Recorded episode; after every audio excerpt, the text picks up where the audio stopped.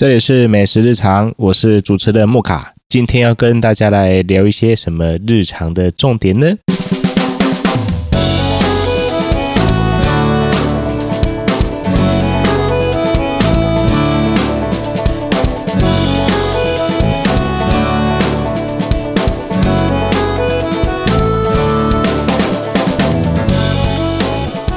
近期快要过年了嘛，我最近呢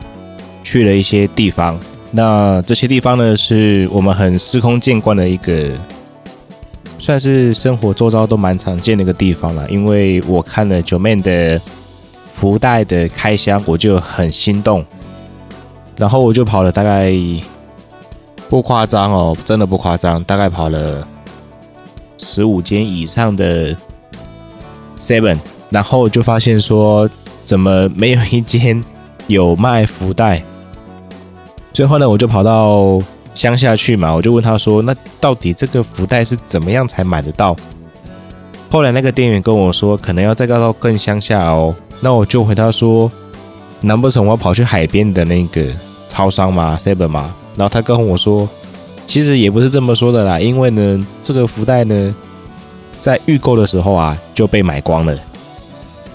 那我就心想说，那你干嘛跟我讲说要跑去更乡下的地方，直接跟我说预购就好啦。我因为我当天晚上真的是想说，那不然就开车到比较远的地方去买买看好了。例如说，可能比较偏山区啊，或者是说比较偏海呃海边这样子，等些超商来看看有没有一些实体的现货。不过也幸好是他跟我说不用这样做了，好，所以我就。在骑着我的老旧摩托车呢，就回到家里面去看看其他超商有没有一些福袋了嘛。那也应该是说快过年了，所以那种各式各样的福袋都跑出来了。那也有很多那种促销的活动啊，或者是一些特殊的商品也都在这个期间都跑出来嘛。所以今天也跟大家聊一下，在目前要过年以前啊，一定会有个。部分呢会产生，例如说，如果你的公司比较好一点的话，会发年终嘛。那我就在最近就是有看到网络上有已经在讨论说，年终这件事情，或者是说一整年的这个绩效奖金这件事情呢，到底要怎么用，或者是要怎么样花呢？那网络上面呢就有人问说，如果把那个年终啊全部买来。做那个玫瑰花的采买，然后去告白的话，这样子到底会不会成功呢？或者是说，可不可以去见那个他心仪好喜欢的那个人的爸妈，好去叫岳父岳母这样？那我想网友的一些回应真的是，我觉得好躲在键盘后面哦，每个人都可以当那个键盘侠。他们怎么回呢？第一个呢，他直接回说：“哎，基本上啊，就看脸啦。如果脸好看呢，不管怎么样哈。”一朵玫瑰花也就跟你回家了哈，所以不需要那么他，不需要那么麻烦。另外也有网友在问说，那到底以不开玩笑的这个角度上面来说，领到年终的时候要怎么样妥善的去安排这一笔金额这样子哦？那网友也还是很特别哦。我想，我想我们台湾的网友，我真的很喜欢他们的回应啊。就有人说。拿到年终之后呢，很简单啦，就是去麦当劳啊，薯条加爆啊，直接大薯加两份啊，财富自由啊，或者是说去买珍珠奶茶，买个十杯来喝吧，或者是说去麦当劳一样，除了薯条加大之外呢，就把可乐姐加大吧，爽一下财富自由的一个空间感，把自己的财富自由呢放到最大，或者有另外网友是回说。直接呢去自助餐的时候啊，直接双主餐，每天双主餐，这样子吃一个月，享受一下被人家投射那种可以夹双主餐的这种羡慕的眼光哈。那不过我想这个蛮多都是网友在开玩笑的啦。不过我觉得这蛮有趣的，就是说。在疫情的这个影响之下，其实有些公司是没有年终的。不过呢，我觉得在台湾这样的一个产业链上面，应该大家不晓得有没有领到年终喽。不过呢，我今天这边有看了一个另一个文章啊，他们是有去统计说，到底呃年终发下来之后呢，大部分的网友啊，在这个期间呢，哪些关键字是比较呃被搜寻得到，或者是说它整体的那个被搜寻量比较多的，然后去了解说啊，大家原来拿到年终之后呢，会往什么样的方向哦，或者是说，呃，拿到年终之后啊，或者是业绩奖金之后呢，这笔的经费大概会跑去哪里，会使用在什么地方？那基本上呢，有一些地方啊，我觉得台湾人爱吃嘛，那所以呢，有些人在这个年终的奖金上面呢，就会把它拿去做什么？吃美食。那我想这个部分我自己也不意外了，就是说如果拿到一笔奖金的话，一定是什么？先祭祭五脏庙嘛，先去吃吃好吃的东西啊，慰劳一下自己，今天就怕平安哦，很努力的在工作。很努力的在把自己的时间卖给别人所赚取到的那个金额，然后呢，让自己有一个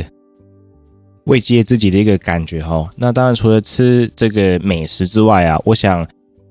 一年以来哦，就辛辛苦苦存下来的钱，在不能旅游的情况之下，我想应该有一些额度呢，会拿去哪里呢？百货公司，或者是呃，去网络 shopping 哦，这个应该也算是一个蛮。正常的一个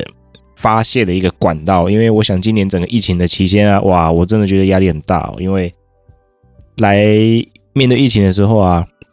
不晓得说到底会不会被感染嘛。不过现在目前台湾看起来是蛮安全的啦。那一整年下来呢，也会觉得说，那应该好好的装扮一下自己，好打理一下自己。所以这个网络购物，或者是说去到呃精品店呢，去买一个东西来犒赏自己，我想这个应该也是。大部分的民众们呢，也会有这样子的一个行动哦。那再来一个呢，也跟大家聊一下，就是说年终下来之后呢，也会有一些好朋友呢，他们去做什么？去做一个体验式的行销。例如，有些人可能会拿到这笔钱之后啊，趁着那个年假的时候去一趟泡泡温泉啊，或者是去一个自己没有去过的一个。地方哦，去做一个小旅行啊，或者是说去做一个其他的学习。像我最近就是拿到了一笔额度的呃费用，或者是说我存一笔钱，那我就投资自己，然后去学一个我从来没有学过的一个技能啊，就把这笔钱呢，让自己觉得哎，生命之中呢，这忙了一年呢，可以让自己有一个不一样的一个感觉，让自己不像是那个。很像每天只有上下班的那种人生哈，像最近就是学了一些蛋糕的制作的方法，那我觉得真的是蛮有趣的哦。就是说这种体验是一种消费，让自己去学一点不一样的技能，然后让自己的生命更有趣一点点。我觉得这都蛮好玩的。那不过呢，也是回到说，我我们这样的一个年终的额度有拿到嘛？那这样的一个消费，我觉得最可怕的就是说，如果不好好的运用的话，那这笔钱就有可能会不见了哈。所以呢，我想以上这三个呢，就是跟大家来聊一下，就是说在年底的时候拿这笔奖金的话呢，大概大部分的人会怎么样去使用哦？就是大家在搜寻的这个量的时候呢，会怎么样去使用？第一个呢，就是说去好好的吃一餐吧。这个年真的不是那么好过哦，大家也说蛮辛苦的，你也辛苦了，好好的吃一餐吧。另外的呢，就是报复性的消费。好好的打理自己，把自己弄得更美丽、更好看，或者是呢，你也可以考虑一下这笔年终呢可以怎么用呢？就是说去学学一些技能，或者是说去别人活腻的地方哈，去走一趟，这是一个旅行的昵称然后，我想在台湾这边旅行应该都还算是蛮安全的。那以上三点呢，就是大家最近在网络上面的 po 文啊，或者是相关的讨论啊，这样子所衍生出来的一些年终的妥善使用方法。那也在这边呢，推荐给大家，然后分享给大家。如果你有想要做的事情，我们就立马去做吧。最近也因为要过年了嘛，那以我们这个传统哈华人世界这个节气来说的话呢。应该是立春之后了。那最近呢，也差不多。我看，哎，最近查了一下呢，也差不多要到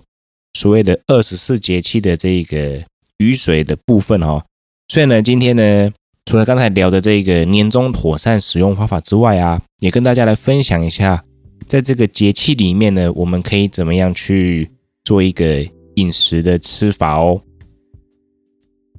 在节目里面呢，就跟大家来说一下这个，我以前在其他县市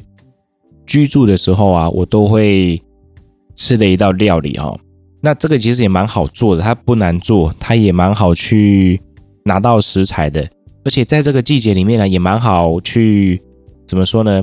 嗯，烹调的，然后吃了呢，也会让自己是比较呈现那种嗯补给的那种的补气的这种的食材或是食品这样。这个呢，我把它命名为什么呢？就是想念妈妈的芋头粥。我不晓得大家是不是会吃到这种咸粥了哈，因为我是蛮常吃的，就是。小时候呢，妈妈都会在这个期间呢去煮一些芋头粥，来让小朋友们来吃这样子。那因为之前长期旅居在他乡嘛，哈，就是漂流到其他的城市去工作，有时候就很想念说妈妈煮的那种味道啊。那我自己就会去菜市场呢，先去买芋头，然后呢去买，如果买得到竹笋的话，我会去买些竹笋啊。再来呢，我会去买一些干的香菇，还有虾米跟红葱头，还有猪脚肉。那我会买回家呢去做这个虾，呃，不是虾的那个芋头粥的一个备料。那就蛮有趣的，就是说，我觉得最难麻烦的这道料理最麻烦的地方是那个要把芋头去削皮的部分跟切块的部分，因为有时候芋头滑滑的，一个不小心就会把芋头弄到地上去了。那切香菇。还有切那个笋丝，这都还不是什么问题。那只是说这边呢，要提醒大家说，如果你要煮香菇的、做香菇的话呢，要去买干的香菇，因为回来呢要先泡软之后要去切丝。那干的香菇呢，也基本上会比较，我觉得比较香哈。再来呢是虾米要泡水洗干净。那如果有红葱头的话，会我会切个一两颗，然后去做一个带回去做一个爆香的动作。那猪肉买回来我会做什么呢？就是一样，呃，洗干净之后呢，我会拿那个米酒去腌制一下。那我觉得最主要是那个芋头嘛，因为我们今天要煮的是芋头粥。那我自己的料理方法呢，是把这个芋头呢去削皮。那削皮的时候还是跟大家建议一下，因为它有时候会滑滑的，要小心呐哦。那我是用滚刀的切法了，好把它切块去做一个备料的部分。那我是不会切的太小块，那就切的适中就好，大概五公分的一个宽度哈，一个指节宽的宽度这样的一个切法。然后呢，切好之后呢，我第一个呢是会用小火去爆香红葱头啊，那之后呢会把香菇跟虾米一起爆炒，爆炒出香味之后呢，我就会再把芋头加进去一起去。搅拌它，然后把它搅拌成大概是我自己的做法，会炒的比较焦一点点，就是有焦香或是焦黄色的时候呢，我才会把那个猪肉加进去一起炒，因为避免太早炒的话呢，那个猪肉会被我炒的太干了一点。那在这些备料呢已经炒好之后啊，我就会把它拿起来，先到旁边一旁去放着。之后呢，我会先开始用电锅来煮我的粥哈，就是说把那个米啊跟水啊一起放进去。那记得米要洗哈，那洗米的水呢也不要浪费哦，就可以拿去浇花做什么的。那我自己的一个小撇步啊哈，就是说我会米跟水是一比五的一个比例啦。那如果我们咸粥的料比较多的话，就是我们把那个那个什么那个香菇跟芋头弄的比较多的话呢，我们的那个水的比例就可以再拉高一点点，把它拉到米跟水的比例呢，就是可以拉到一比八哦，这种的一个额度呢，去把它做一个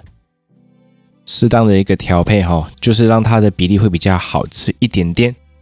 那我自己呢，比较习惯的是说，我这时候就会把那个我们的料啊跟那个盐巴，我会先放一点点进去啦。不过我自己的习惯是说，在完成这个调味以前呢，我的盐巴不会放太多，会先放少量的一个盐巴进去放而已。不然呢，有时候如果放太多的话，就会整个起料料啊，哦，就味道就会不太一样，然后会让这个味道呢有点太过了，或者是太咸啊，太难以接受的味道。所以呢，就是说我自己在煮饭的时候呢，我的习惯就是说不会过度的在前期的时候调一些味道进去。那我自己呢，就把它放进去，然后就等待，呃，就是说外锅加水，然后等待它跳起来这样子。那外锅呢，可以加多少水？我自己呢是加大概一点五杯的水量这样子。最后啊，就只要等待那个电锅跳起来之后呢，这道料理就完成啦。那这边跟大家画个重点哦，这种咸粥啊，我自己本身都是加白胡椒啦。那如果说是这个芋头粥的话，增加口感的方式呢，我自己还会再切一点芹菜的小碎段，然后呢加到这一个粥里面，这样子呢，不管是当早餐还是当点心呢，当宵夜呢。都蛮合适的哦。节目的尾声呢，也跟大家来做一个分享，就是说，如果你喜欢这样子的一个二十四节气的节目啊，或是一些资讯呢，你可以参考哪一些频道呢？这边呢就可以来跟大家来分享。第一个频道呢是吴俊士，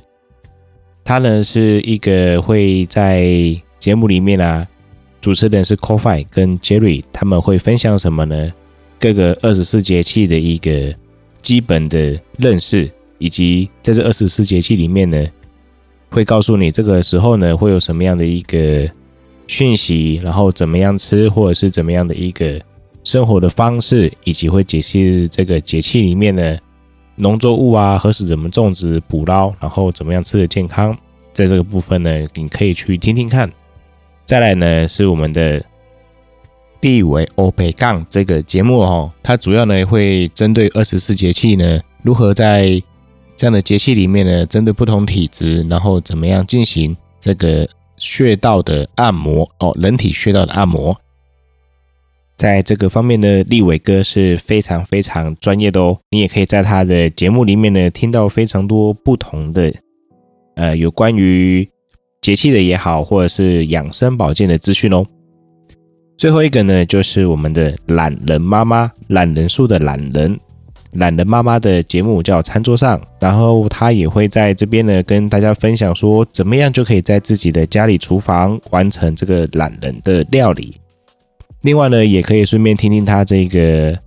懒人妈妈，她也会分享她的职涯、育儿，还有读书会的生活点点滴滴。那以上这些节目呢，就是可以分享给大家。在这个部分，如果你觉得还蛮有兴趣的话，二十四节气有兴趣的话，你可以去听听看这些节目喽。那么这一集呢，木卡的美食日常划重点呢，就到这边，也跟大家一起来宣传。接下来呢，木卡会跟其他的 Podcaster 有其他的规划以及节目的宣传。预计呢，大概是二月份的时候，就是这个月喽，可能会是在。